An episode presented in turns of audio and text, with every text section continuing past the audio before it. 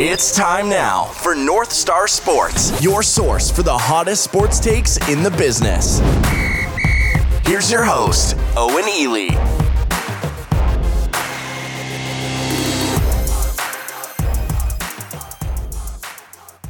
Hello, everyone, and welcome to North Star Sports. I'm your host, Owen Ely. You can follow me on Twitter at Owen Ely MN. You also can follow North Star Sports on Twitter at North Star MIN. Be sure to check out our website at northstarsports.media. And welcome into the show, everyone. We got a great one for you today here on this Wednesday, January 13th, as we look to preview UFC Fight Night Holloway versus Kattar, which will take place at the Flash Forum on UFC Fight Island in Abu Dhabi and it is great to be back with you guys uh, for many reasons. For many reasons, uh, most notably because we are finally, finally out of the dark ages uh, of not having a Saturday with uh, a UFC event. Uh, you know, it was a tough three weeks. You know, there was some college football. Uh, NFL playoffs were cool, but you know, now that the UFC is back, fuck everything else. Okay, I'm gonna be honest here.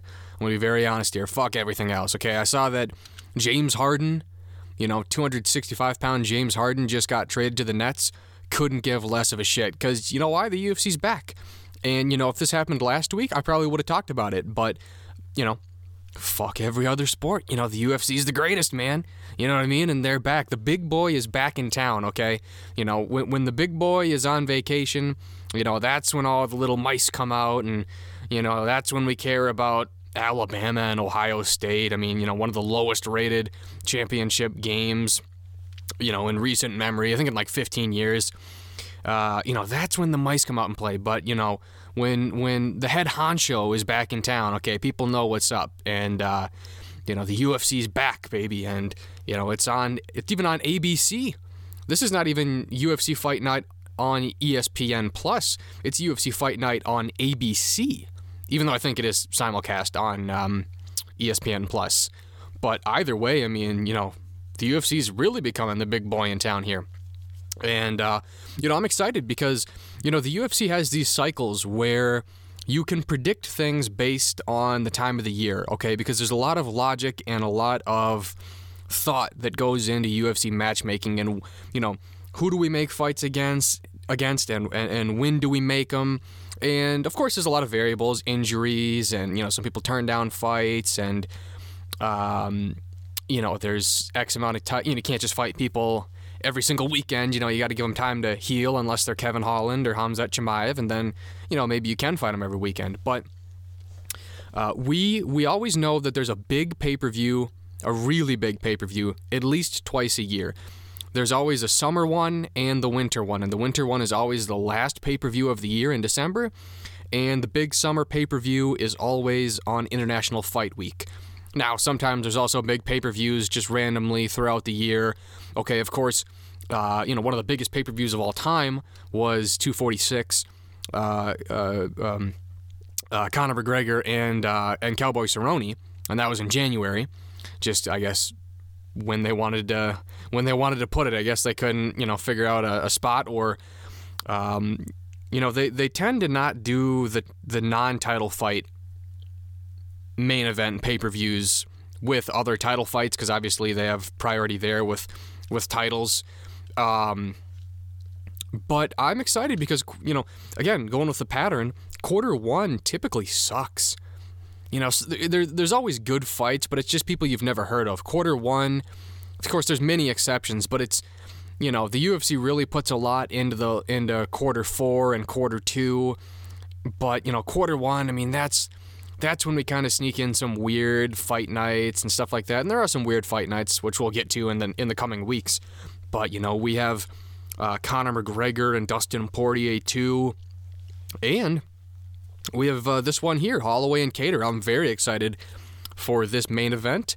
Uh, I am excited for the card uh, on the whole, although uh, you know, again, it's a fight night, so it's not the greatest card you've ever seen. But I am excited.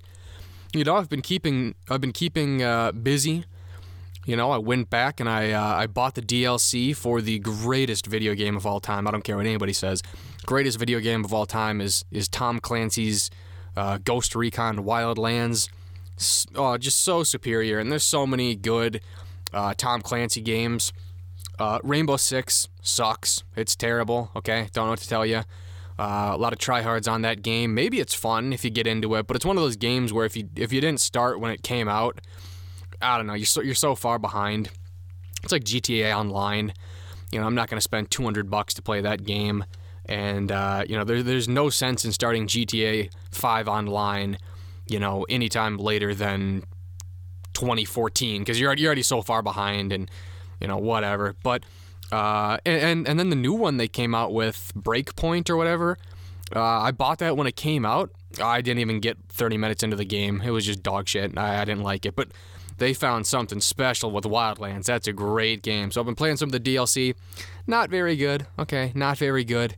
Uh, narcos road eh, i mean it gets better as it goes on but it's a rough patch. I don't I don't like it too much. And then Fallen Ghosts or whatever. Um, nah, it's just okay. It's okay. It's not as good as the base game. The base game is epic, and it takes you like, honestly, even if you know life that game, it still takes you about a month to beat it. I mean, there's so much. If you want to beat it to 100% mastery and get all the little fucking, oh man, all those little tape recorders and shit. Ah man, it can take some time. Or honestly, I'd be surprised if anybody's actually. I mean, I bet you they obviously have, but like to master that game entirely is just ridiculous. Because then that means you also have to beat like the the predator or no alien. You have to beat the alien or whatever. No, that is predator. Never mind. You have to beat that predator in the swamp, which is fucking imp- even on easy. That that's impossible. I've never beaten it, but you know, whatever. I digress. You know, we're we're back to the relevant times. We're back to the UFC and uh, I'm excited. Uh, we do have a little bit of housekeeping to get to uh, before we move on to the preview, and that is matchmaking. For I believe we're on NSS 24, um, but yeah, that's obviously been on uh, hiatus because if there's no main card, then there is no main card showdown. Although we have discussed, you know, doing some other stuff with the main card showdown, like adding new belts, but these are the official matchups for the biggest card we have ever done. I believe there are seven fights on here, so that's that's interesting. Uh, obviously, I am taking on Jordan. I mean, we all knew that after I, uh, you know, got the silver medal and he got the gold medal. You know, after beating a, a baby, after beating you know a small child, you know, in in a in a game of you know intellect. Uh, we also have our first father son battle. So in the co-main event, it's going to be Drew Peterson and Patrick Star Peterson. That is confirmed. That is confirmed. Uh, we also are going to have Reagan Hooverman, former champion Reagan Hooverman, taking on Pip. Uh, and I got to be honest, you know that's that's a big step up in competition for Pip. Okay, because Pip is on quite the slide. Okay, I think he's on a two-fight losing streak, and uh, he also is a small child. So, you know, that one's going to be a rough one for him, but, you know, there, there's not a lot to lose for Pip. You know, his back's against the wall there. So if he wins, that's a very big upset. So that's uh, that's a good one for him. So take a sip there, my Arnold Palmer. Maybe one of the greatest drinks of all time. I'm sure we can talk about that on the drink show right after the uh, the soup hour. Uh, we also have Magnuson taking on Captain Captain is on a, a two fight winning streak, so he's just surging. And, you know, I'm curious to see how this goes with, with uh, Brie because, you know, she's always been in the middle.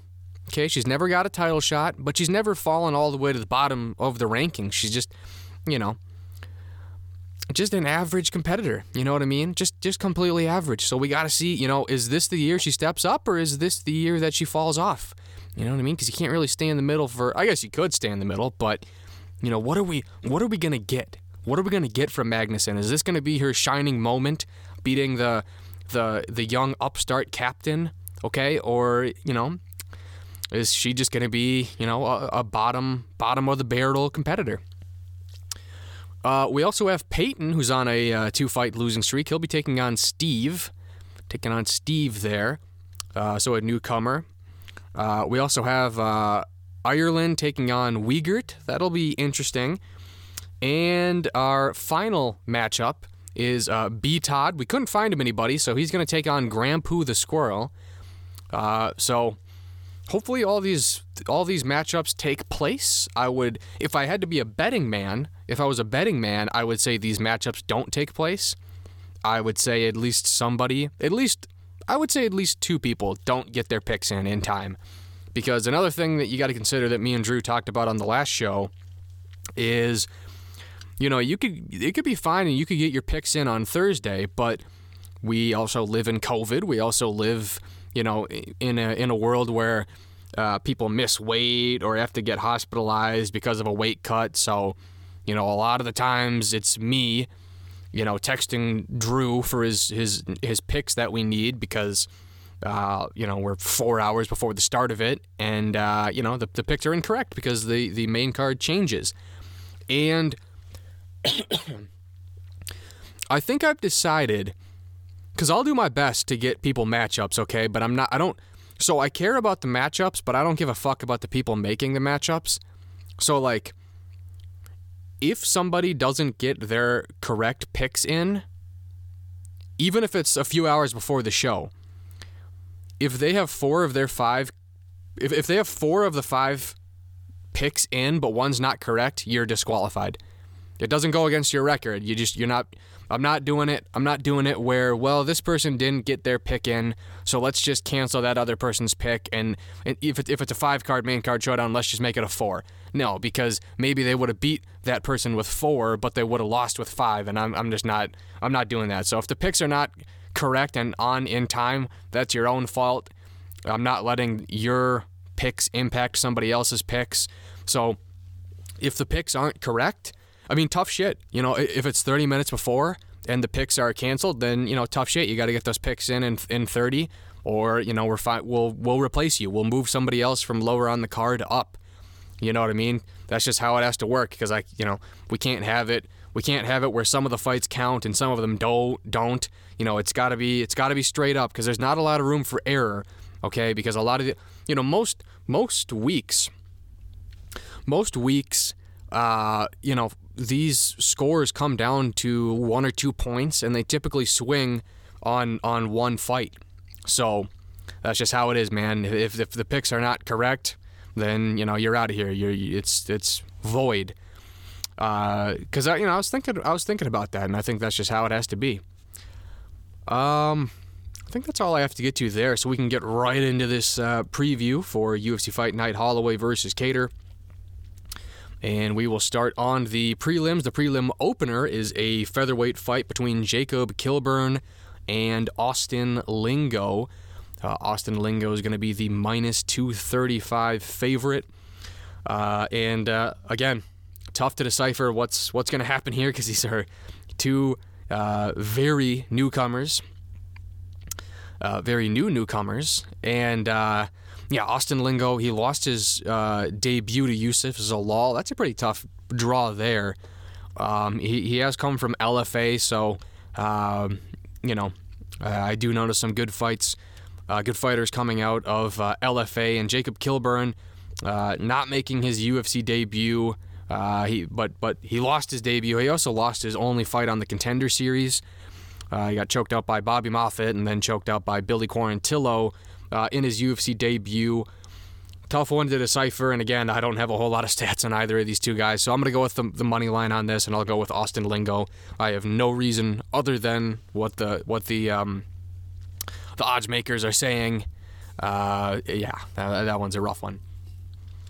All right, moving on, we'll have Sarah Moras taking on Vanessa Melo uh, in the women's bantamweight division. Uh, some uh, not so great records here. Sarah Moras, uh, six and six. Vanessa Vanessa Melo, uh, ten and eight. Uh, we'll look at the odds here coming from Odds Shark. They'll have Sarah Moras as the minus 240 favorite.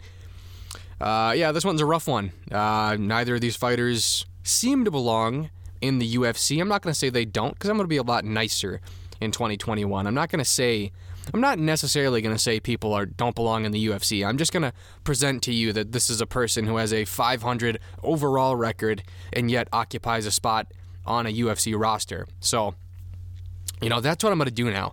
I'm going to save that. I'm going to save the should not be on a UFC roster for specific fighters who really don't belong.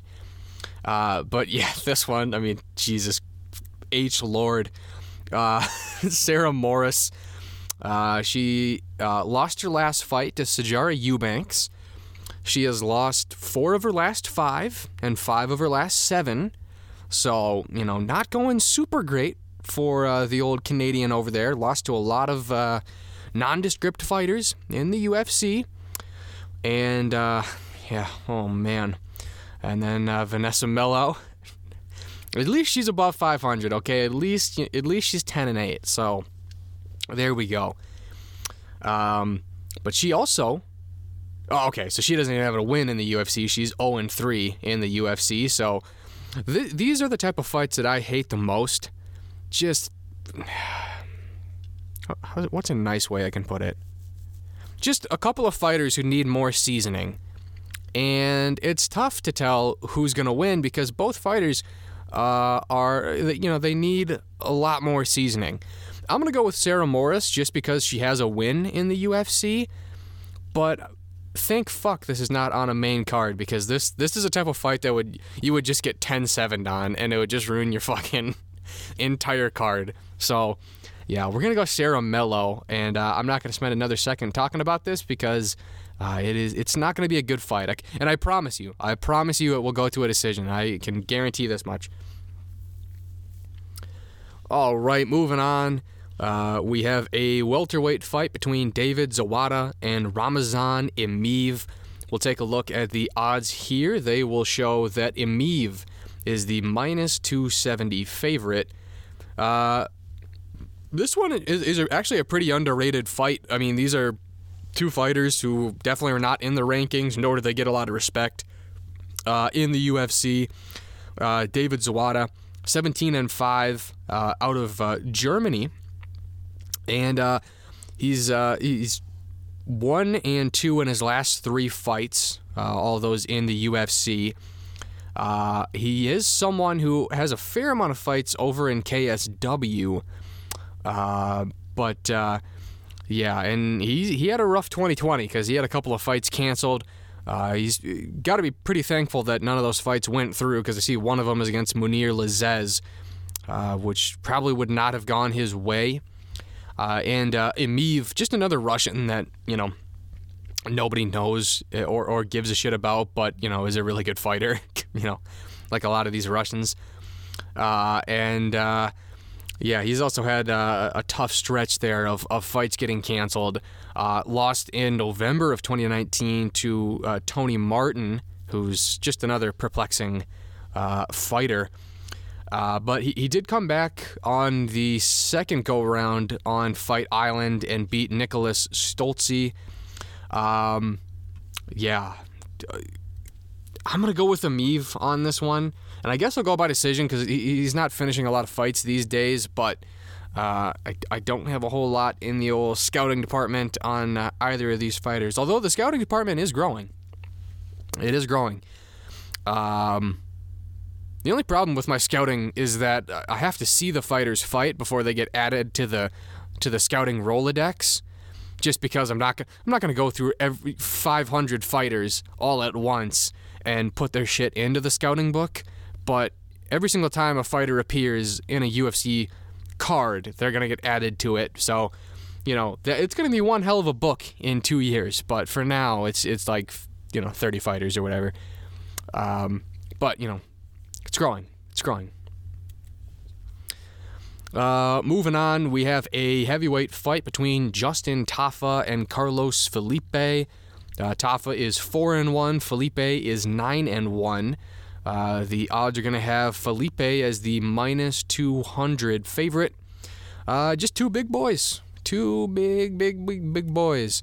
Uh, I mean, I guess that's most of the heavyweight division. Unfortunately, you know, most of the heavyweight division is just, you know, excess fat. But, uh, you know, not, not a whole lot of fighters looking like Cyril Gane, but like I've always said, that's the direction that uh, we're going. Um, been a hot minute since uh, since Justin Tafa has fought. Uh, he last fought back at UFC 247, uh, where he just demolished Juan Adams in front of his uh, home city. Um, not a lot of not a lot of tape to go off of because he's got two fights in the UFC, and before that he had three fights in the XFC, whatever the fuck that is. Uh, yeah, he's a big boy. He likes to swing a lot. He's got a very big stomach, and uh, he, he throws for power. He throws for he throws for heat. Uh, Carlos Felipe, I believe he also has a, a very big stomach, but uh, uh, yeah, I guess physically they're exactly the same. They both have the reaches of a featherweight at 75 inches, and they're both six feet tall and come in at the limit, which, you know, that's a bold strategy. Uh, I don't know the last time we've had a champion who's been uh, those dimensions. Not even DC was those dimensions. But uh, he also only has two fights in the UFC. Uh, he had his last fight was against Yorgan De Castro. I remember that one.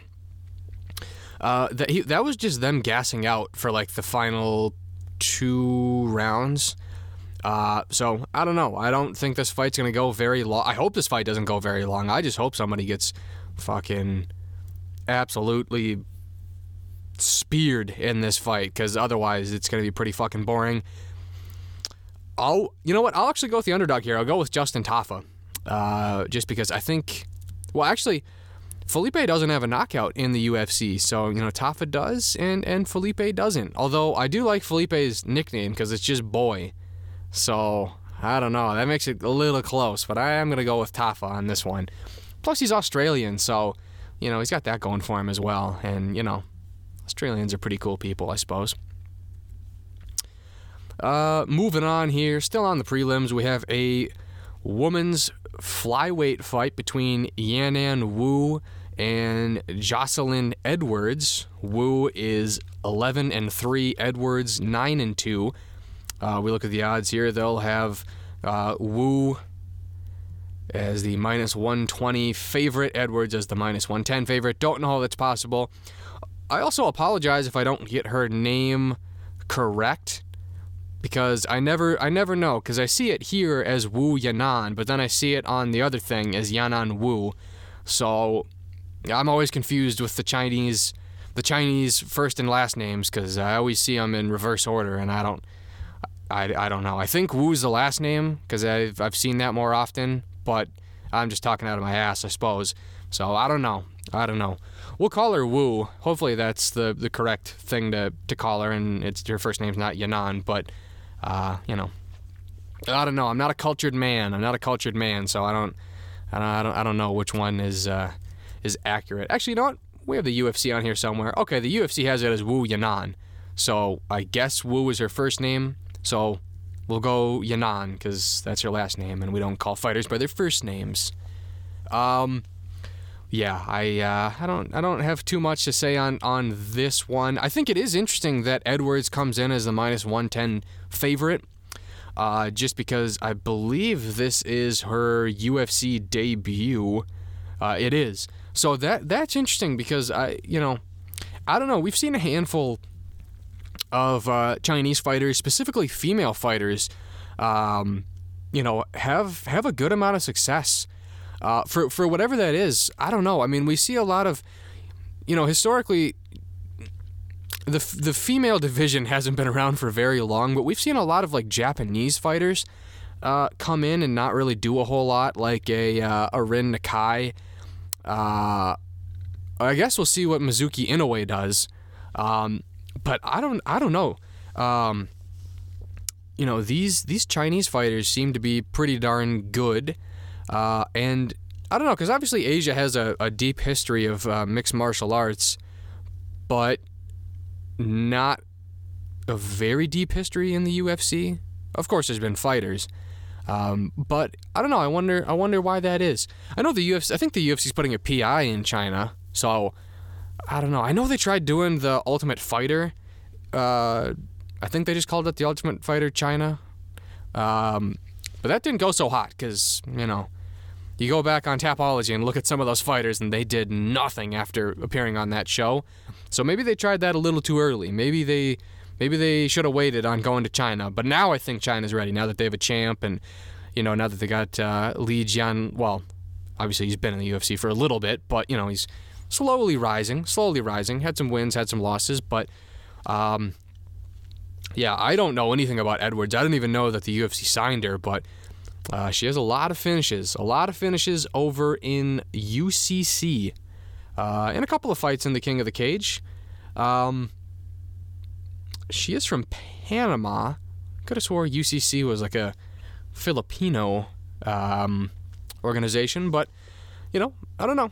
Guess you can travel to the Philippines, but uh, I'm gonna go with Wu on this one, uh, just because she's uh, fought in the UFC before, and uh, I don't know. That's that's honestly good enough for me, uh, especially when I I know nothing about the other fighter uh, at all. Although she she is one and two in the UFC, so that's you know not the best record in the world, not the best record in the in the world, but um, it was a split decision her last time out to the aforementioned Mizuki Inoue. So I don't know. Your guess is as good as mine. I suppose that's why it's essentially a pick 'em. All right, moving on to the prelim headliner, we have a middleweight bout between Nassourdine Imavov and Phil Hawes. Uh, both of these fighters are nine and two. We look at the odds here; they'll have Hawes as the minus 135 favorite, and uh, this this is a this is very good matchmaking outside of the fact that they're two prospects. I mean, that's again, that's my only beef is you you have these two guys that you've identified as talented youngsters, and you're just like, well, instead of having them both, uh, let's just smash them together and and figure out which one's uh, the real deal. Although I'm not sure you know who's the real deal. Just be, I mean, because e- even if you even if you win, it doesn't mean you're the real deal. It just means that you've eliminated a prospect. You know, it's not like you beat someone who's ranked 15 where you're like, oh wow, that's the guy now. But uh, I don't know. I, I had no idea who Imavov was. Uh, he was just some guy that the UFC signed uh, to make his debut back on Fight Island. Uh, and he took on Jordan Williams, and, and that's the guy who came off of the contender series who has um, diabetes, so he can't cut weight. And he won the fight pretty decisively from what I can remember. Um, but I don't know. That is interesting because Williams, if he didn't have diabetes, would be a welterweight. So that is that is a real deal. I mean, I'm rooting for the guy, but he was a guy who came in, I think, at like 183 or something. So I mean, there's, there's honestly there's probably a lot of lightweights who cut down from like 180. So he's honestly not that far off from being a, a lightweight if he could go down a regular path. So it was an impressive win. I, I didn't know who uh, Nassourdine was. But you talk about impressive wins and impressive debuts, and Phil Hawes, I mean, Jesus. Megatron had uh, quite the impressive debut against Jacob Malkoun, uh, where he knocked him out in 18 seconds back at UFC 254. Uh, yeah, and that that was uh, a guy who trained with Robert Whitaker, so that you know it's kind of it's kind of Rob's boy. And uh, I mean, probably shouldn't have been in the UFC because he was four and zero, oh, and I just I don't like seeing that. But uh, yeah, he's had two really good wins. He also beat Kadzimurad Bestayev on the Contender Series, and yeah, that was the guy who was six foot six at middleweight. So that is beyond interesting how that happens. Um, but I don't know. That guy is scary. We didn't get to see a lot of him he's been a highly touted prospect for a long time, even though he's 32 and essentially, you know, getting his first crack here at the UFC. Uh, I, I, think he's one of those guys who can make noise right away. I think he's one of those guys like a Menifield that they'll try to promote. Uh, a, a, guy like uh, William Knight. I mean, he's a really big guy. He's a really big, muscular guy, a lot of power. Uh, I don't know. Malkoun he was walking back because that's why he was against the cage. I don't know how much he he respected his striking necessarily. Not that he disrespected it, but uh, yeah, I don't know. I would I would I would have to think that Imavov is gonna have to respect the power of Phil Hawes. Uh, but I'm gonna go Phil Hawes, probably my first round TKO, just because I don't know, man. He finishes a lot of fights real early, and uh, I don't know. I, have to imagine he also has a chip on his shoulder for uh, for being held down so long. uh, and and kept away from uh, the UFC. So we'll go Phil Hawes. All right, moving on now to the main card. We'll have Punahele Soriano taking on Dusko Todorovic. Uh, both fighters are undefeated. Soriano comes in with a record of 7 and 0. Todorovic with a record of 10 and 0. Uh, we'll look at the odds here. They'll have Todorovic as the minus 165 favorite. Uh, and again, like I just said with Imavov and Hawes, not too crazy about the matchmaking here. I don't really like when prospects take on other prospects, but uh, you know this one should be should be a good fight. Um, Soriano, that was the guy who came off of the contender series. Uh, interesting nickname, Story Time. Don't don't really know if I like that. Hopefully, there's some bigger meaning behind it. Um, not exactly the biggest guy at middleweight, but uh, had a, had a pretty good uh, UFC debut uh, against Oscar Piechota. Knocked him out in uh, round number one, pretty early in round number one. Also beat Jamie the Nightwolf Pickett on the contender series. Uh, could not get a matchup in 2020, so you know he's had a little bit of time to train, hopefully, and, and get better. And uh, Todorovic, that was also a guy who, you know, man, he had some scheduling nightmares as well. Uh, 26 years old, pretty highly touted, had three canceled bouts against John Phillips uh, in 2020. And a guy who had an impressive win on the contender series and, you know, just took forever for him to get his, his debut. He eventually did against Dequan Townsend, where he knocked him out in the second round. Uh, good performance, probably should have finished him a little bit earlier. You know, would have been a little more impressive. Townsend's not a very good UFC fighter, doesn't have a whole lot of wins in the company. Um, but I will go Todorovic on this one. Uh, I I think he's got pretty good striking. He's dangerous. I think if he, you know, and I think he will because he's still young, very even very young in his career. Uh, although not as young as Soriano. I mean, 10, 10 versus seven. But you know, if, if he if he can kind of put it together a little more, because again, I go back to the Townsend fight where, you know, uh, he, he was hurting him. He was swinging pretty hard, um, you know, until he fell down. But, you know, I think if he. I don't want to say patient because again I'm I'm trying to recoup some memory from four months ago, but uh, I wouldn't say patient. But if he just kind of put it together, I think he I think he could have finished him uh, a little bit sooner. So uh, this is a step up in competition, even though uh, it's definitely a step down in experience. Townsend had 32 fights uh, at, at, the time of that one. So, um, yeah, I, I, this is one of those ones where I, I totally could be wrong uh, just because, you know, fucking, they're, they're both so young in their career that it wouldn't shock me if any outcome happened. But, I mean, this, this also is a guy uh, in, in Todorovic, by the way, who knocked out Michel Pereira in, in round number one in Serbian Battle Championship 19.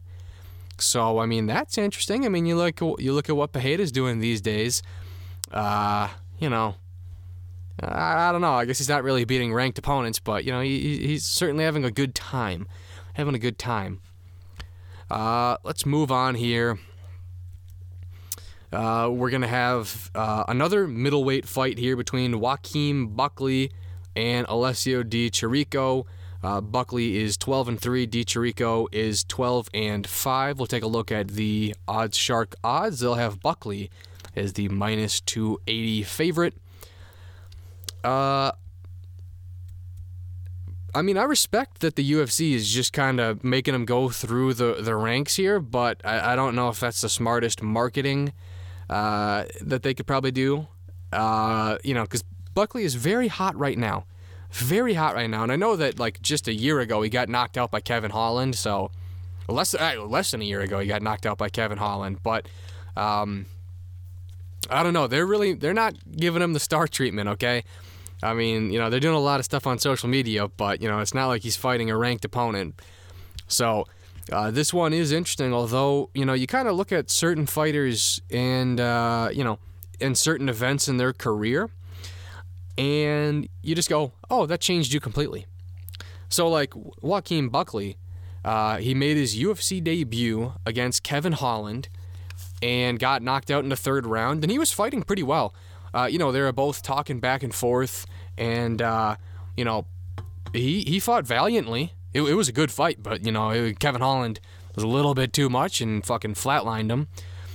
And I don't know. I remember thinking at the time, like, oh, Kevin Holland's not as good as I thought he was, because that fight was a lot tougher than it should have been against some guy who nobody fucking knows who Joaquin Buckley is. And then we see him have the highlight level jumping, spinning back kick knockout of Impa Kasanganay. And then a, a, pretty good highlight level knockout of Jordan Wright as well, where he was the aggressor in that fight. He was swinging, and, you know, Wright was undefeated, you know, trained at uh, Jackson Wink. Uh, so I don't know. That, that definitely could be one of those moments. It seems like it's one of those moments where it's just, oh, you know, flip the switch kind of like Masvidal and, and his loss to uh, Wonder Boy Thompson. Although that one, I mean, at least there was some time in between. That was just two months later. He came back and and knocked out Kasanganay. So uh, they, they're they're making him, you know, climb the ropes just like any other fighter. And you know, Di Chirico, I mean, that is a guy who has uh, a fair amount of UFC experience. Um, not a guy who uh, not a guy who I think is going to give Buckley too too much trouble. He, I mean, he is on a three fight losing streak, hasn't won since a split decision back in 2018 over Julian Marquez. Uh, win over uh, Olawale Bang Olawale Bambouche. I'm sure I, I, butchered that one, but you know he's not a UFC fighter anymore, so who gives a fuck? Um, but yeah, I mean, definitely. I mean, if Di Chirico loses this one, uh, he's definitely getting cut because you, can't lose four fights in a row in, in this company and expect to have a job. Uh, but I do think Buckley will handle him. Um, I, I don't know a whole lot about Di Chirico. He's one of those guys where I see him fighting and I just don't watch because I, I just don't fucking care. I don't care.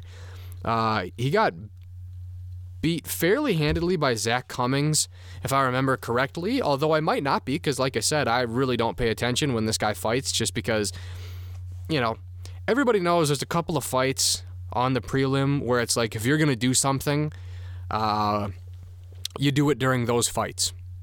You know what I mean? Like if you gotta if you gotta go to the bathroom, if you gotta take a shower, if you gotta send off some emails, if you gotta make a pizza, if you got to bake a cake, okay? We, we all know there's certain fighters where you're just like, you know what? I'll take the risk of not watching this fight because I just really don't care. And I'm probably not to miss much, to be honest. I might miss a crazy knockout or, you know, a crazy sequence or something, but I'm probably not. I'm going to run the numbers in my head and just kind of not watch this one. And uh, Di Chirico is kind of that guy for me. I just, I don't really care. I, I really don't. But maybe he can prove me wrong because I've been proven wrong before about people who I've I've counted out. So hopefully this is a good fight. I, I think it'll be another highlight level knockout for Joaquin Buckley, just because I think he's on another level right now. And I, you know, if he beats Di Chirico, I, I really want to see what he can do next. I mean, that's you don't want to put the cart before the horse because I mean, Jesus, the you, you know, MMA and the UFC is just full just full of, of carts that were put before the horse. Okay, there's no shortage of that, but you know, I really want to see him take on the top 15 opponent and, you know, really see what he can do against some high level guys. All right, moving on to the featured bout on the main card. It is the return of the Argentinian legend Santiago Ponzinibbio uh, as he takes on uh, Li Jingliang. Uh, Ponzinibbio is 27 and 3. Uh, Li Jingliang is 17 and 6. Uh, we'll take a look here at the odds. They're going to have uh, Ponzinibbio as the minus 300 favorite, which seems pretty high, but then again, I really forget how I really forget how good this guy was. You know, because of the super long layoff, and obviously his record is just fucking insane, 27 and three. You know, of course, a lot of that came outside of the UFC. You know, if he was 27 and three in the UFC, you know, then he'd be a fucking legend. Um, but yeah, I just hope this guy's healthy. I, I really do. I'm so happy to see Ponzinibbio back. Uh, goes without saying that I think he's gonna win, but I mean, seriously, this this was a guy who was the dark horse of the welterweight division, you know, just a couple of years ago. Really more like three years ago. But Uh, you know, he's on a he's on a seven fight winning streak. Uh, and you know, there's some good names on there. You know, there's not a lot of names that people are gonna go, oh wow, you know, those are household names. well, outside of one of them, but for the wrong reason. But like, these are some really good fighters. I mean, he knocked out uh, back in 2016 Court McGee. I mean, Court McGee's a tough guy. He's a tough guy. You know, just just some t- tough. Uh, I think he's a farmer. Maybe I'm thinking of somebody else. But uh, no, I must be thinking of somebody else. Who's the guy Bryan Barberena fought? Oh shoot! Now I'm now I'm blanking on irrelevant middleweights and, and welterweights. But um, you know, knocked out Court McGee. Zak Cummings, that guy is really underrated. Nordine Taleb. I mean, nobody's gonna be be, you know, screaming from the rooftops that you beat Nordine Taleb, but that's a tough one. Knocked out Gunnar Nelson. You know, uh, his, his popularity's kind of fallen off the last handful of years, but he also was king shit at one point. Uh, beat Mike Perry by decision. Okay, I mean that's a household name, but you know, kind of for the wrong reasons. And then uh, in his return fight, about a year later, a year after the Mike Perry one, uh, he knocked out Neil Magny in the fourth round. Uh, I believe in his home country. I believe that one was in Bueno, Buenos Aires. And that was a pretty good knockout, too. I mean, that was a faceplant KO. And Neil Magny is one of the more active guys at welterweight. You know, he is in the rankings. Uh, and. Um, yeah, that's that's probably his best win to date. But you know, that was a guy who, if he didn't take that time off, I mean, even even just in December, he was scheduled to fight Robbie Lawler, and uh, you know, obviously he's not very high in the rankings, but that is a big name that people would tune in to watch and then know uh, who Ponzinibbio is. So he was really kind of poised for relevancy, and uh, you know, it just didn't didn't work out for him. He's been in the UFC for a long time too. He's been here since uh, 2013, and uh, yeah, my, my heart's gonna tell me to put him in the rankings if he get, gets a win over uh, uh, Jin Liang, but I know I can't. I know I can't, but I, I'm I'm really excited for him to to return, and uh, you know Jin Long is. Uh, I don't know. He, he's a tough guy too because I've I've counted him out before. So, um, let's see here. Who was the guy? Oh, Elizeu Zaleski dos Santos. I remember that fight, and he just kind of weathered the storm and knocked him out in the third round. I was pretty high on dos Santos at that time, and uh, I didn't I didn't think he would do it. Uh, you know, I I I don't know that. There's a lot of fights that have made me realize that it's possible for a given fighter to win. Obviously. But like I don't know, I was pretty pretty darn convinced that Zaleski dos Santos was one of the most underrated fighters in the company and that he was gonna win. And uh, you know, I don't know. I think that that was also the UFC event in China, so it was in front of his home country. But uh, yeah, he he is a tough guy. We did have him in the rankings at one point uh, as well, but I don't know, man. That, and that'd be pretty disappointing if Ponzinibbio didn't win. Uh, and Ponzin- Ponzinibbio only wins by two ways. It's either a decision or a knockout. So, you know, that'll be interesting to see which one it is. I would I would lean on a knockout, but again, wouldn't shock me in, in three three rounds if it uh, if it was a decision. All right, we're moving on here to the co-main event. Uh, it's a welterweight fight between Carlos Condit and Matt Brown. Uh, the odds are going to have Carlos Condit as the uh, minus 170 favorite. Uh, I I like the mat. I like the matchmaking on this one. Uh, just two old guys. I, I, think both of these guys probably should retire. Uh, I don't. I don't think we'll see that, but they probably should. Carlos Condit. Uh, I don't know, man. I don't. You know, I I I, I just don't. I don't know. I'm gonna say Condit is gonna win. Um, and he did. He did come back and get a victory uh, over Court McGee in October. He was riding one hell of a losing streak. Um, albeit it was to good fighters, but a guy who has definitely been passed by uh, by the sport. And uh, I don't know. I just don't like see. I don't like seeing people take damage and I don't really know what there is left for him to fight for. Um, he's only 36. So, I mean, it is conceivable he fights for, you know, a few more years, but I don't know, man. Just, you know, he's nearing 50 pro fights.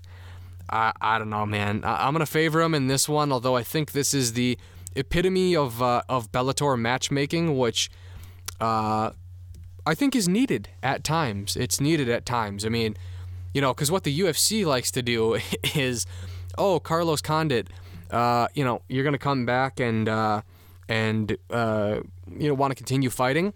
Oh, let's put you up against some 23 year old murderer who's just gonna fucking flatline you and steal what little bit of shine you have left to your name. So I like that it's just two two quote unquote legends, because I don't think Matt Brown is a legend. I think he's one of the most overrated fighters of all time. I hope he gets flatlined in this fight. I think that guy is a douche with a capital D. Um, he's also 40, which, I mean, holy shit, that's really old for welterweight. That's really old, okay? Like, 40 as a heavyweight? Ah, no big deal. 40 as a light heavyweight? Ah, that's a fairly big deal. Okay, like Glover Teixeira is is over 40. That's a big deal. 40 at middleweight doesn't really happen. 40 at welterweight. I mean, oh my god. I mean, I don't know how this guy gets cleared by a commission. And uh, 22 and 17, not the greatest record of all time. Uh, you know, fair amount of knockout losses. So I'd be a little bit concerned about the uh, the old brain and uh, you know CTE got knocked out uh, in May by Miguel Paeza. Baeza, excuse me. So, yeah, I don't know. Not a whole lot to fight for, but you know, if it's two old guys, uh, you know, who are relatively at the same level, I don't really have a problem with it. So, I'm gonna say Condit is uh, is gonna win this one, mostly because I don't like Matt Brown, but also because I just think he's he's the better fighter. Uh, but it again, this is this, this is this is old man sloppy Bellator fighting, so it wouldn't shock me if Matt Brown, the immortal, the immortal. Yeah, I, I, I don't know. I might revoke uh, the uh, immortal nickname if my record was damn near 500. I might revoke that. Uh, I don't know. Seems like you're pretty mortal, especially considering he's been knocked out cold, you know, a handful of times. So I mean, uh, evidently he was lying. He was mortal, but you know what I mean. You know, whatever, man. God loves a trier. All right, moving on here to the main event of the evening. It is in the featherweight division uh, between Max Holloway and Calvin Kattar. Uh, Holloway is 21 and 6, Kattar is 22 and 4. We'll take a look here at the odds. They're going to have Max Holloway as the minus 165 favorite. And fuck me, this is going to be a great one. And I'm so happy that it's not a pay per view co main event. I, I'm really glad it's a five round fight. I could very easily see this fight going into the championship rounds. Uh, I think stylistically, this fight is just going to be fucking epic. I mean, you know, you got a boxer in Calvin Kattar, okay, and you got a kickboxer in Max Holloway, who, I mean, you know, let's face it, I mean, he's, he's also perfectly content with just being a boxer as well. So we might just see a fucking what is it, a, a Duchess of Queensberry fucking boxing match or whatever. So, I mean, I I don't know. I mean, this one this one is going to be good. It's going to be two high class strikers. I mean, honestly, the two best strikers in the featherweight division. I mean, this is as high high of a level of striking as we're going to get. I don't think there's going to be any takedowns. I don't think Max Holloway is one to shy away from, you know, standing and banging. You know what I mean? I think they're gonna let him bang, bro. Uh, and uh, you know what I mean? I mean, this is the same guy who you know pointed to the ground and you know just you know fought in a refrigerator booth or, or fought in a phone booth. I guess there's no such thing as a refrigerator booth, but I mean, I guess there is. I guess there is, but not really though. Um, but yeah, two two guys who fought in a phone booth, uh, Holloway and Ricardo Lamas, and uh, you know hey, Kattar was perfectly cool with, you know, standing there and, and, swinging in the pocket against Jeremy Stephens, who is probably not a guy you would want to do that with. Uh, you know, just as a as a cost benefit analysis, even if you're a better striker and you know an elite striker like Calvin Kattar, probably you know the, the old CBA would tell you not to do that with Stephens because he probably is the hardest hitting 145er, if we're being honest. I mean, you know, he also has a lot of fucking losses, you know, as a 145er, but he's got a lot of knockout wins, so I don't know. I probably wouldn't do that against Jeremy Stephens, but um, this one is going to be fucking epic. And the the stakes are a little bit unknown, but not really though. Not really though. I mean, so I, I, I don't know where I heard this. Maybe it was Ariel Helwani. Maybe the nose knows. But I believe I heard somewhere where actually it might have been that Q&A with Dana White where they were talking about Max Holloway and Max was asking like, "Man, I really want that rematch rematch against Volkanovski. What do I have to do to get that rematch?" I th- I think this might be what he has to do to get the rematch. Go out and get a dominant, convincing win over a top contender like Calvin Kattar. So I don't. Obviously, what's at stake for Kattar is a title shot. If he beats Max Holloway, he will get a title shot. I don't know if it'll be the next one because I don't know if they're going to try to swing Ortega in there, but I'll tell you, there is a real recency bias in the UFC. So that's why I say the the timing works out really well for Calvin Kattar because the top the top seven maybe six. I, I forget my rankings exactly exactly.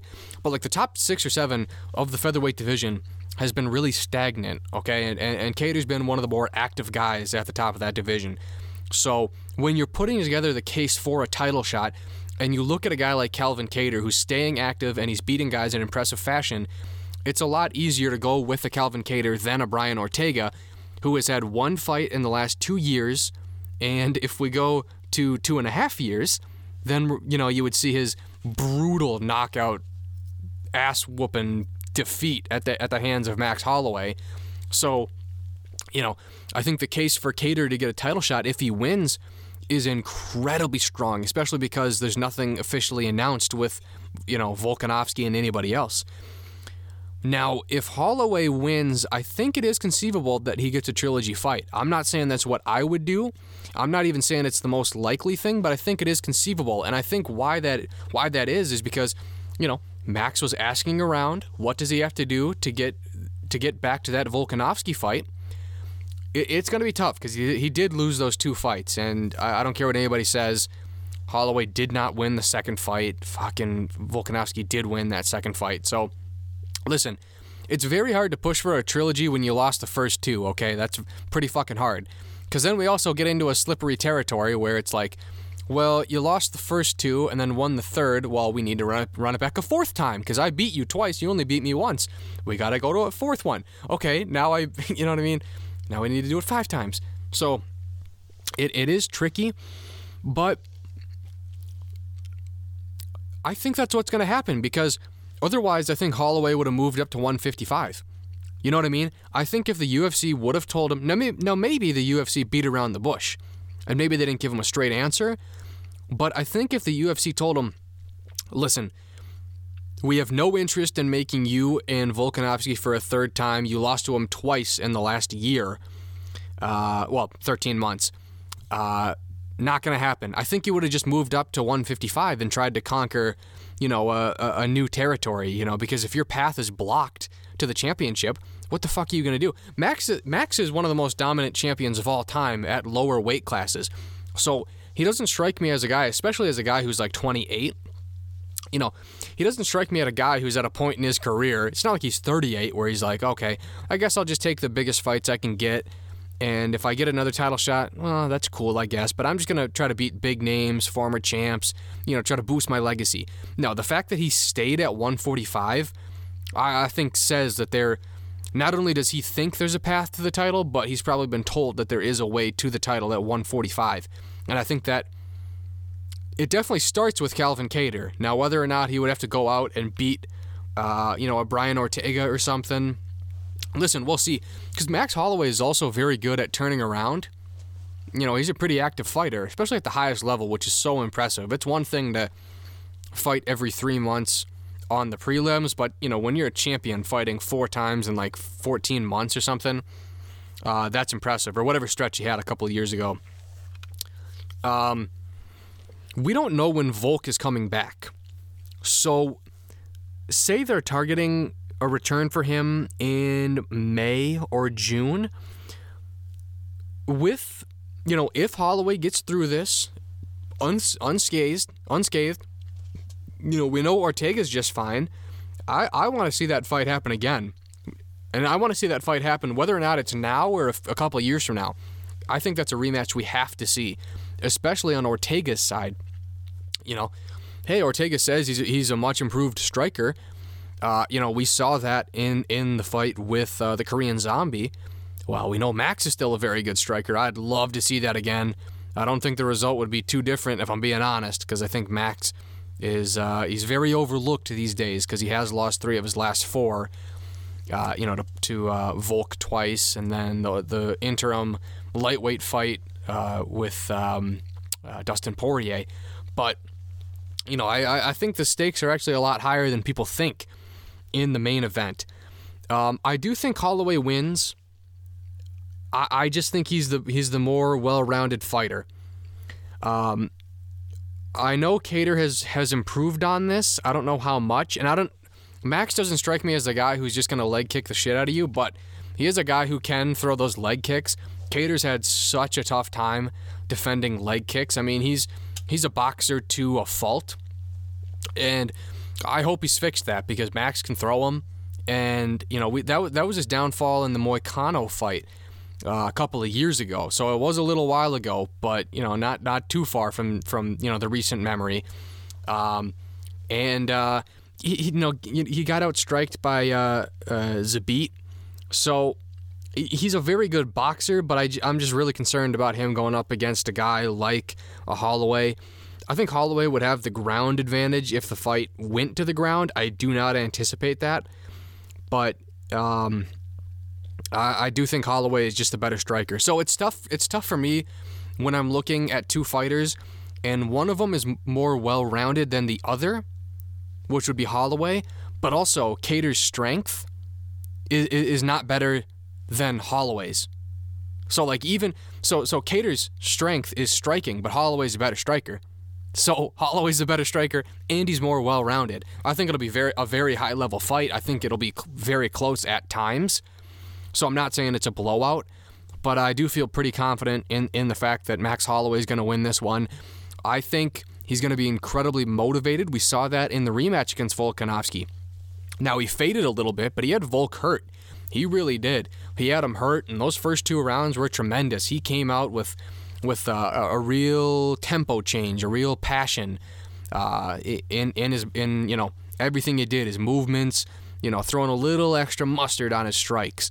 So I think I think Kattar is is going to be in a bad spot because Holloway is probably thinking, Jesus, I've lost three of my last four, which again sounds bad. They were really good fighters, but you know, sometimes this business, you know, it's it's it's it's green or red. It's win or loss. You know what I mean? Like, even at the highest level, you can't rack up too many losses. Uh, again, I'm not saying he's in any danger of being cut, but what I am saying is, you know, you can't rack up too many losses because then you go from championship main events to co-main events to, to fight night uh, headliners.